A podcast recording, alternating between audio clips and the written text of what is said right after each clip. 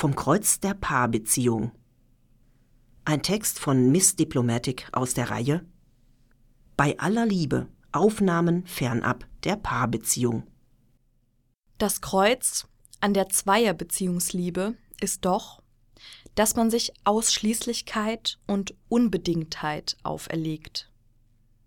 Nicht mal im Tun, sondern im Denken, im Anspruch. Wenn ich mit jemandem zusammen sein will, dann muss ich sicher sein, dass ich ihn oder sie und nur ihn oder sie will, bei allen Eventualitäten, welche in meiner Vorstellung existieren könnten.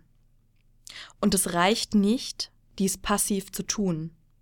Das heißt, es reicht nicht, keinen anderen zu wollen, sondern ich muss aktiv davon überzeugt sein, niemand anderen wollen zu können.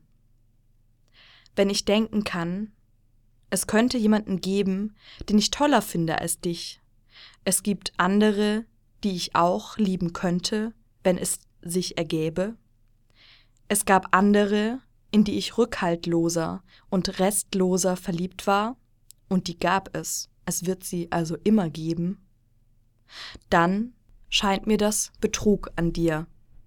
Dann kann ich dir Ausschließlichkeit nicht bieten.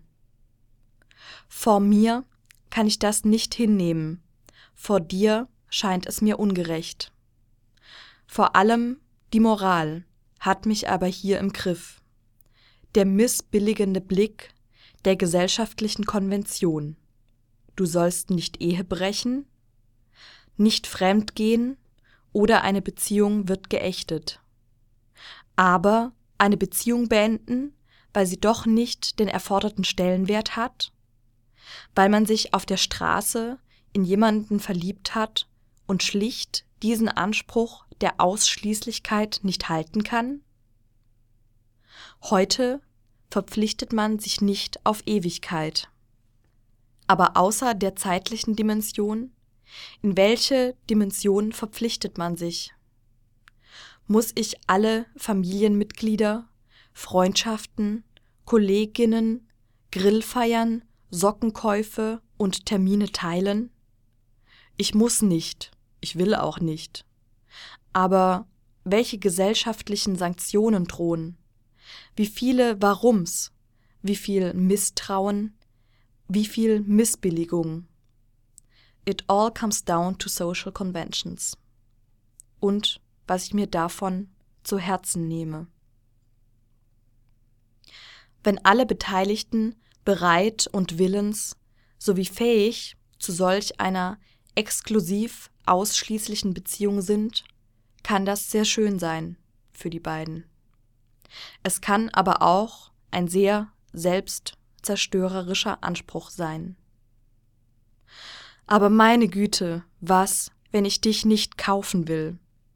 Nur lieben, soweit ich eben kann und möchte, nicht über die Grenzen meiner Gefühle hinaus handeln, sondern mit mehr Respekt meine Grenzen auslote, behutsam tue, was gut ist und lasse, was zu weit geht und zwischen mir stehen würde. Das wäre Verlässlichkeit. Dann muss auch Verantwortung nicht allein getragen werden und Vertrauen hat nur mit dem uns zu tun. Vertrauen und Tun zwischen dem dir und den anderen hat dann nichts mit mir zu tun, jedenfalls nichts Böses. Solange man sich nur einig ist im Uneinssein. Liebe ist anders. Ich will kein Paket.